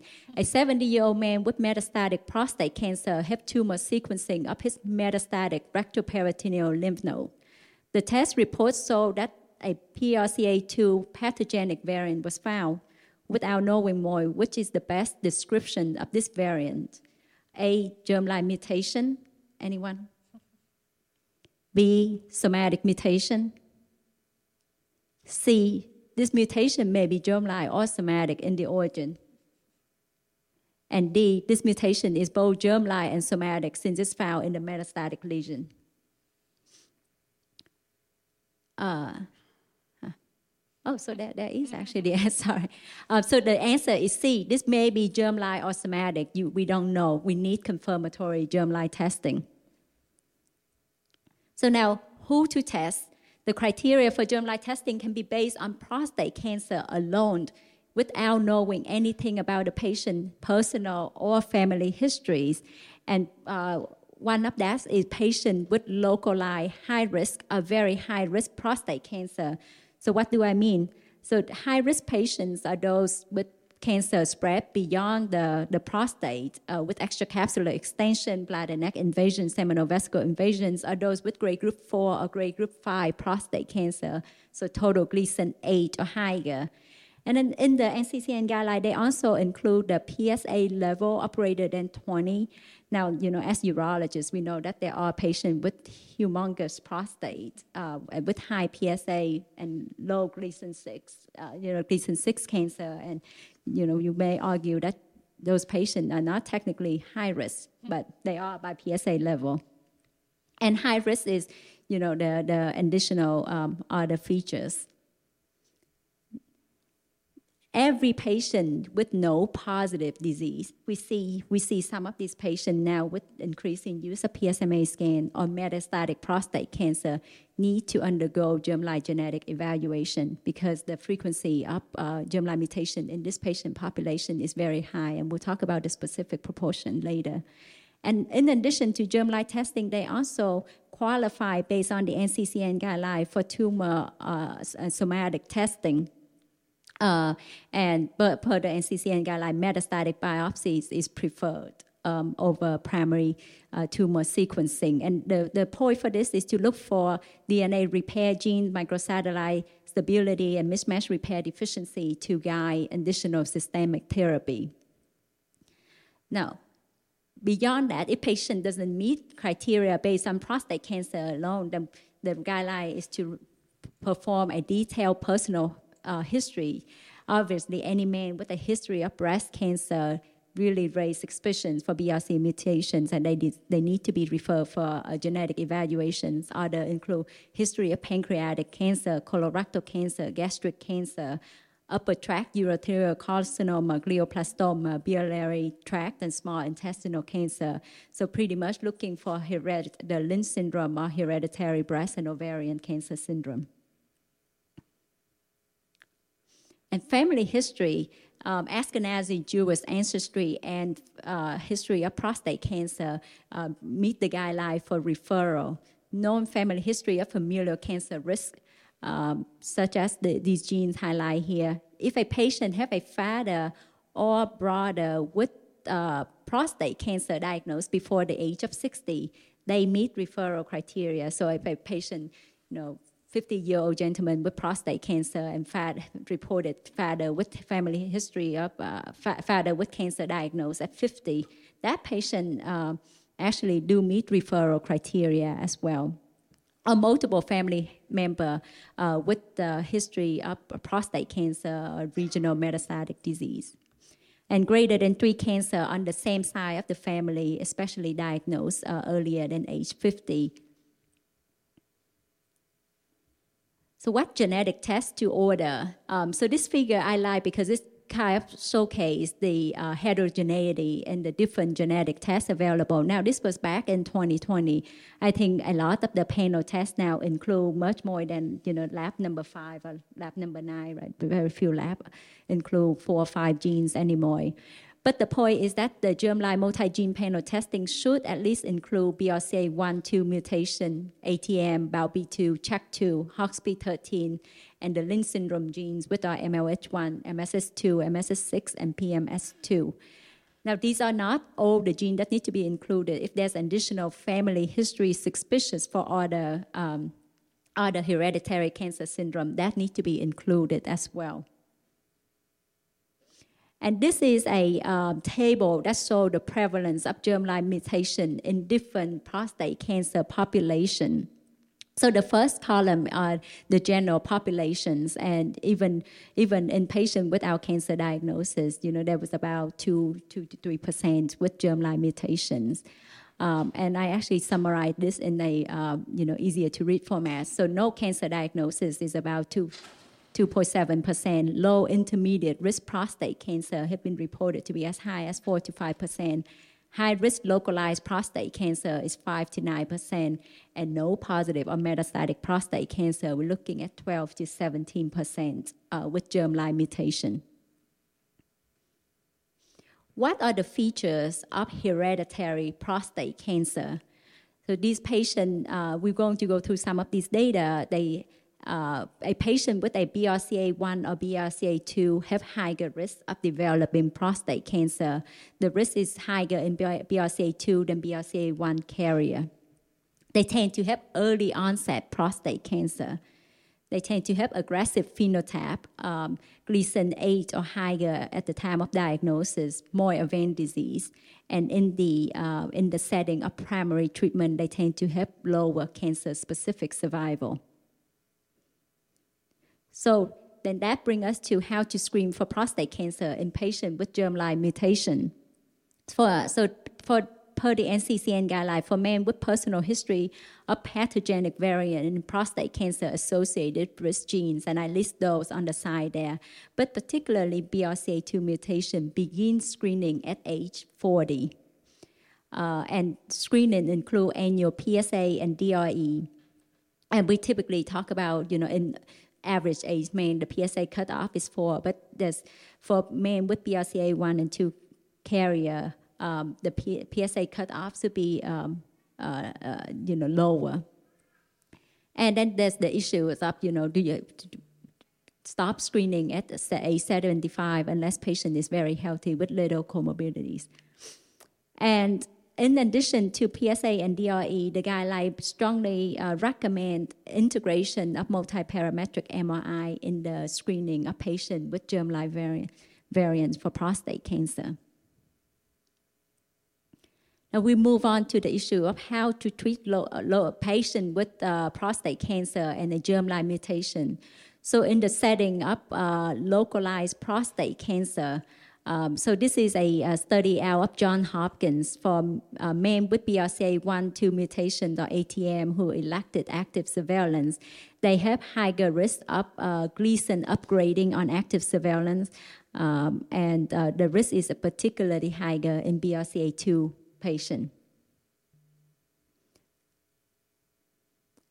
And in the localized setting, um, uh, uh, this is a study on men with um, localized prostate cancer who underwent definitive treatment with surgery or radiation with a BRCA mutation. They tend to have worse metastasis-free survival compared to men without the germline mutation. They have worse cancer-specific survival. However, there is currently no guideline recommendation for management of localized prostate cancer in men with BRCA mutation um, I think it's generally safe to say that in men with BRCA mutation with low risk prostate cancer who elect for active surveillance, uh, perhaps in this patient, I would do closer uh, follow up and um, you know lower trigger for definitive treatment if there's um, uh, progressions of uh, cancer volume or, or uh, Gleason upgrading. The role of germline testing in management in men with localized prostate cancer um, is unclear. There is low prevalence of germline mutation, and there's uh, the management strategy in this setting is, is not well defined. Now, unlike localized prostate cancer, in advanced prostate cancer patient with germline mutation, there are um, better treatment guideline. And the, the, the point is that we want to move the treatment of these patients from a traditional, uh, you know, one-size-fits-all approach to precision medicine, where you know we can select for therapy based on the patient uh, genotype. And there are two categories of um, uh, therapy that are available for patients with metastatic castration-resistant prostate cancer. First, are those with uh, DNA repair gene mutations, and they qualify for PARP inhibitor. Now, for olaparib, uh, the uh, indication is a little bit more broad. It's BRCA1, 2, ATM, PALB2, CHEK2, FANCA, and uh, RAD51D. Uh, for rucaparib, it's only for patients with BRCA1, 2 mutation and ATM. And Dr. Carlo touched on uh, pembrolizumab or immunotherapy before, and that is patient with mismatch repair deficient prostate cancer or microsatellite um, unstable cancer qualify for immunotherapy in addition to tumor mutation burden. Now, it's important to know that it is not the Lynch syndrome diagnosis, it is the tumor phenotype that qualify patient for immunotherapy. Um, so, um, sorry, going back here. So, in conclusions, um, the genetic and genomic profiling is the standard of care in patient um, in the, uh, the management of patients with prostate cancer. The most important prostate cancer susceptibility genes are BRCA2, BRCA1, PALB2, HOXB13, ATM, and CHEK2. Patients across the spectrum of prostate cancer qualify for genetic evaluation, and I hope by now you've okay. been convinced that the implications for these patients are pretty clear in terms of cancer surveillance, treatment, and family counseling and patients qualify for germline genetic testing regardless of personal or family history are those with high risk localized prostate cancer, node positive, and metastatic disease. And it's especially important in the localized patient because those are the patients that urologists see, and they, we are the gateway to their genetic evaluation. And precision therapy are now approved in the care of prostate cancer patients. So, um, you know, that, that, that genetic evaluation is, is so important. And I think we actually finished ahead of time. We'll take any question that you have.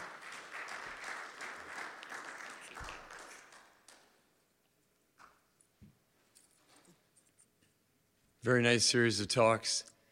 I have a question about uh, if, uh, Decipher and whether that can give us any insight as to whether there may be some underlying germline mutations.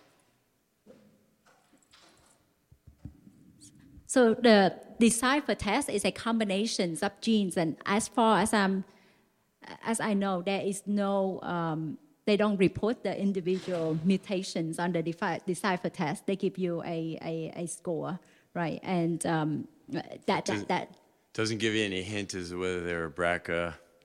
No it's just transcriptomic, looking at you know a bunch of genes. So it's not like it's not like a looking for the HR defect, BRCA one, BRCA two. They're not like on that panel. It's just looking at the aggressivity. Yeah, no, right. Because they usually order for patients with intermediate risk disease. They're not going to get you know. Um, uh, you know, full uh, genomic evaluation, but uh, I was just curious if that could help. Yeah. I have one other question about uh, the uh, Grail cells, a test called Galleri which can potentially check for cell-free DNA that uh, you know could be reflective of underlying cancer, and I think five or six major um, types. Just curious as to what the current thought on that is. It seems pretty exciting. I mean, it's about $1,000 a test, and I don't think it's really reimbursed. It is exciting, but there are some tumor types, like kidney doesn't shed at all. Even in like a lot of metastatic patients, you don't see it. But um, uh, they're, they're actively researching. We're actually looking at it with the company in some of our hereditary patients. We're actually looking at it to see if it would predict like an HLRCC and SDH, but um, I don't know about in BRCA or the other ones. Yeah, no, I, I don't think that they... Uh, I think that the, there was an interesting New York Times article about the, the use of GRAIL testing for cancer cancer screening, and uh, I, I, don't know if it's ready for for you know being used in a clinical setting yet. I mean, they're putting millions and millions of dollars. Uh, I mean, it, it's, it's better than nothing, but I don't know if it's ready for prime time yet. Right, right. Okay. Do you use it, Dr. Smith? I've never used it, but I've had a few people, friends of mine, have asked me about it. Uh-huh. And, uh, you know, honestly, I looked at some of the data and it looks promising. I mean, it seems to be picking up cancers at a time that they need to be treated, but not too late. Um, I mean, I, I, do worry about like kidney cancer. We're going to find like one centimeter renal masses and we're going to be over treating.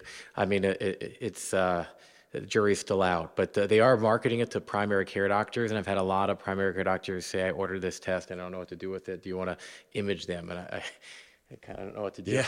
Well, I mean, I guess it's quite the holy grail, right? What yeah. they're looking for. So um, interesting. Well, thank you. Thank you. Thank you. Uh, I was just curious what you guys' spiel is when you, you know, counsel, ask, talk to patients about genetic testing. Like, what do you say to them if you're seeing somebody you, you want to get genetic testing on or refer them? Well, yeah, go ahead, I, I mean, I try to explain to them we don't know why you developed this cancer. It could be just due to bad luck. It could be you know environmental, or you could have something which predisposed this to you know uh, uh, you to develop this, and you might be at risk of developing other cancers, and your family may be at risk of developing other cancers, and you could you know not look into it, but a big problem usually starts as a little problem. And we'd like to find that little problem early by looking at your genes. And I think when you explain it like that, most patients are willing to take a look at it. Obviously, some patients don't want to be bothered, but when you tell them that it also, for prostate or, or kidney or bladder, might affect that they're, they might be treated differently and might have better outcomes, it's an easy sell. Yeah, for, for me, you know, I. Uh, have been referring a lot of patients with prostate cancer to, to Dr. Baker. And, you know, what I, what I say is that, you know, this information uh, will give us some insight into the etiology of their cancer uh, you know, a lot of patients when they develop cancer diagnosis, they want to know why did they develop this cancer, and that's when I start introducing the idea of genetic evaluation. Well, one way to find out why, maybe to look into your gene and see if there's any gene that may predispose you to um, to cancer development. Then I also talk about, you know, in localized cancer, this information may not be important at this point yet, but if it ever get to a point where you need additional therapy, this gives us additional tool in our toolbox to fight cancer if we need that information. I also talk in young patients, I talk to them about, you know, surviving cancer and the risk of developing an additional cancer diagnosis if they have a germline mutation and if they have a, um, you know, in people with uh, children Right, I talk with them about the, this information is not necessarily just important for you, but they're also important for your children, your grandchildren. So, in, for instance, a 75 year old, 80 year old man with metastatic prostate cancer, they may say, you know, why do I care? You know, this is where I'm at. But, you know, it have implication for your family member that they, even though they don't have cancer diagnosis yet, they may qualify for additional testing. It's interesting because sometimes I have men come in with uh, their family member, their niece, their nephew, uh, you know, their children, and they was like, no, no I think I'm good. And the, the, the, the family member was yeah. like, you should get testing because yeah. we need to know, you know. I'd also just point out that in urology, we have a unique situation. Men like to put their head in the sand.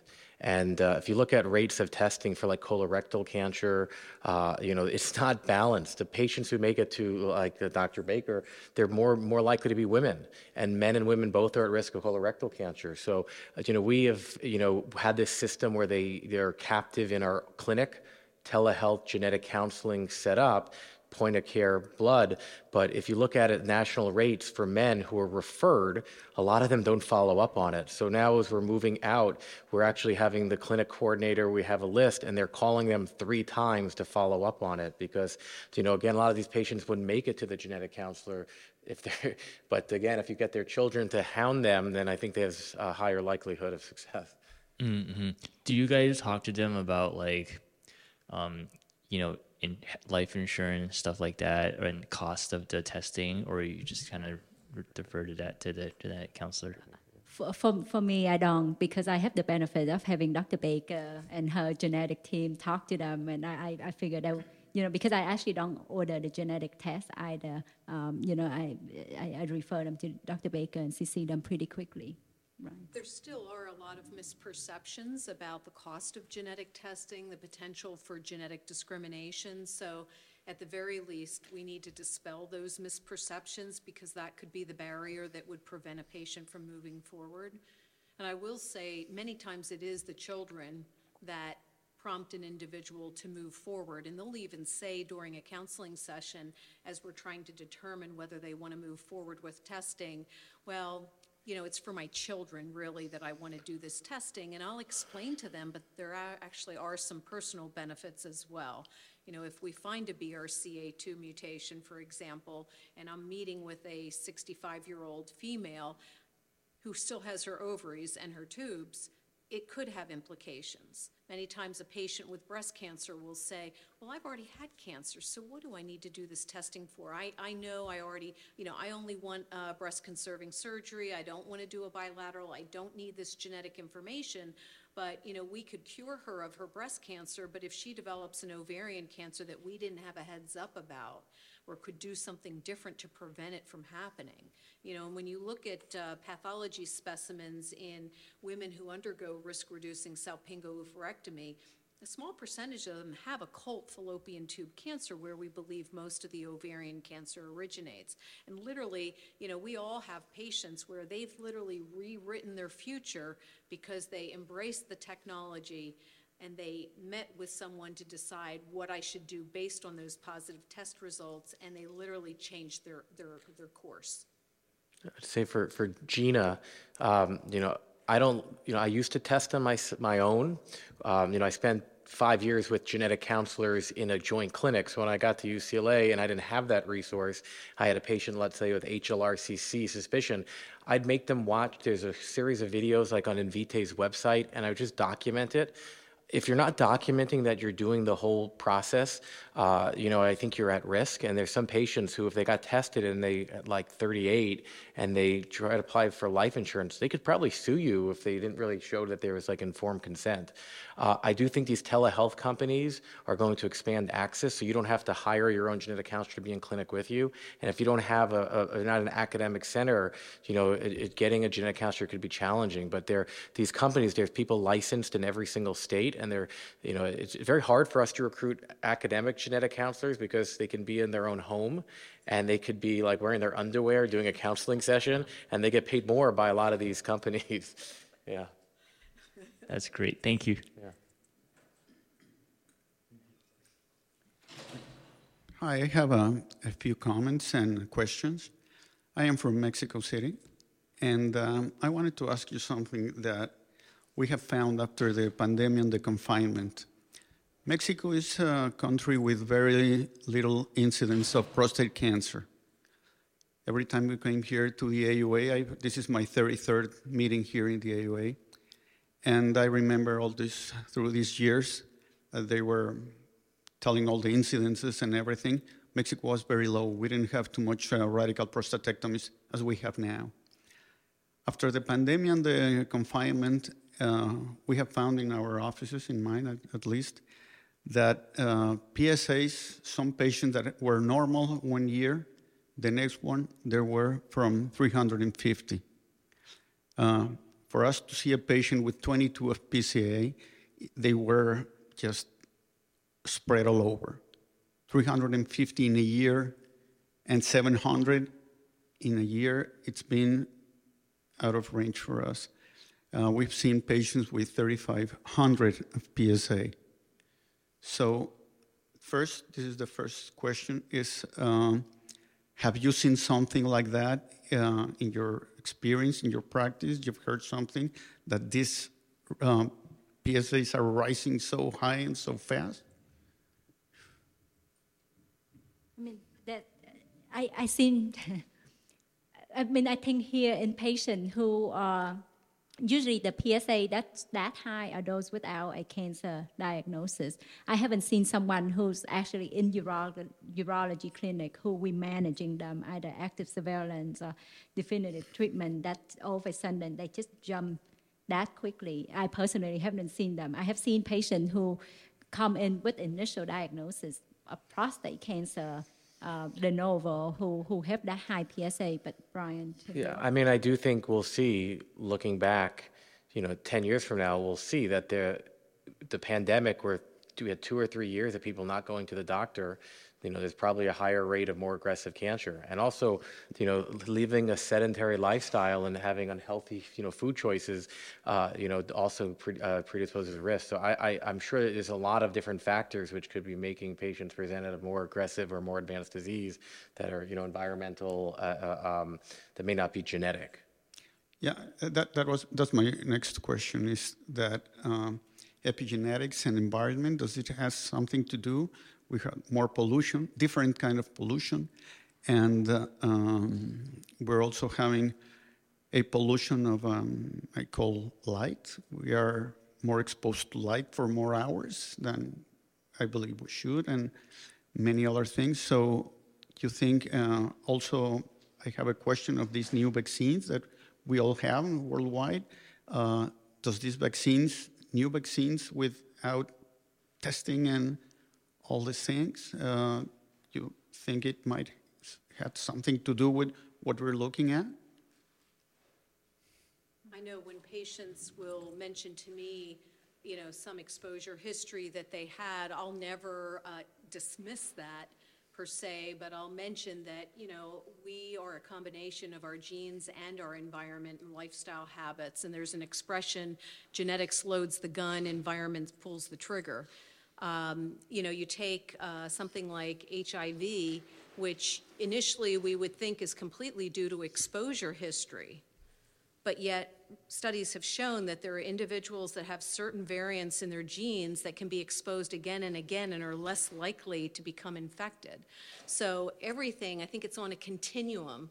Everything has different amounts of genetic and environmental contributions, some more, some less. Okay. I mean, there, there are a lot of things that we just don't know and over time i mean now we're learning you know I, I, would tell you i've seen a lot of men who are like 30 year old vets that have been exposed to burn pits in like iraq and afghanistan and they've presented with horrible kidney cancers and they get genetic testing so i i, I mean it might be some susceptibility genes that we just don't know but you know again it, it is probably multifactorial there are you know even though you know we're telling you today about the monogenic conditions but I think we'll be moving more towards polygenic risk scores. They have that for prostate cancer. Very soon, I think we'll have that for kidney cancer when they're doing like 10,000 case control series looking for SNPs. Um, they know it's going to be more complicated. I'm sure there's an interplay between, you know, the genetics and the environment. We're just not very smart. We think we are, but we're not. Yeah. And lastly, uh, we have been, uh, we had in Mexico um, lutetium approved since 2018. I know in, in the US it just became uh, available for, for metastatic cancer. I sent a paper for these years here at the AUA. It was uh, out of the program, but what we're doing since 2018 is that after a localized cancer, after radical prostatectomy with a robotic uh, prostatectomy with a Da Vinci system, uh, we're giving um, a prophylactic dose a month and a half after the surgery. Since 2018 to this date, we have no recurrence rate, zero. Have you heard something about it? Because I haven't read anything about it. And uh, this paper was not uh, this year, I don't know why. Because uh, to use lutetium as a prophylactic, I haven't heard it and it, we, uh, we based that um, the use of the lutetium because every time you, um, there were papers in the 90s that uh, when you were performing the radical prostatectomy, that those were open before uh, even laparoscopy. Um, those samples of the blood were, uh, uh were found to have some uh, neoplastic cells, prostate cells. So that's why we decided to go for a prophylactic after the radical prostatectomy with the Da Vinci when we had it. And so far we haven't had uh, any recurrence. None of our patients is with any other medication so far. And uh, PSAs are 0.3, 0.005, things like that. What, what do you think of what we're doing? That now I mean, it sounds exciting. It, I mean, if it's done on you know trial, I think it's something where you know be very uh, thought provoking. But I know in the in the U.S. we, we can't just pr- prescribe it without. Uh, it's very restricted. I mean, the, the Novartis and Telix have approved. Uh, you know, Novartis and Telix have PSMA agents, but I think only Novartis has the uh, approved uh, lutetium, and Telix has one which will probably be approved in the near future. But um, you know, th- these are uh, I think beta emitters, and they, you know, they, if you can see the tumor on the PSMA or, or soon the zirconium PET CT and kidney cancer, then you can have something home to that and treat it. Um, and uh, it should be able to identify micrometastatic sites as well. Okay. Um, well, yes, this is the very last thing. Sorry, guys. Um, we give a physics course applied to urology every year. We've done about 20 of those in Mexico. And we invite people from NASA and other institutes from astrophysics and things like that. And I have asked them now, I'm asking you, all these uh, things are happening, radiation and things like that. You think this it's, uh, might be influencing all these changes and mutations in the genes and, and stuff? And if so, how could be all mankind be protected.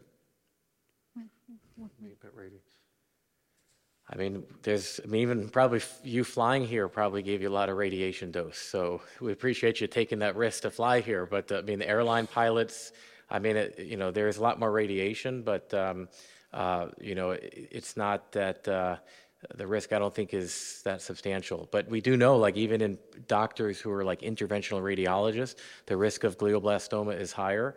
So um, you know, radiation does impact. You know, we do know obviously acute radiation, like survivors of Hiroshima, they have a much higher rate of certain cancers. But you know, when you, when you look at certain risks. Um, you know, I worked before I went to medical school. I worked in a geochemistry lab. People were, doing uranium dating, and the average age of those people were in their 50s, uh, where they died because they were exposed to high levels of radiation. So uh, it's definitely, um, you know, I'm sure with the ozone layer decreasing, there's probably more radiation going, and I, am sure there um, uh, it's impacting uh, rates of cancer. Okay, that, that was it. Thank you very much.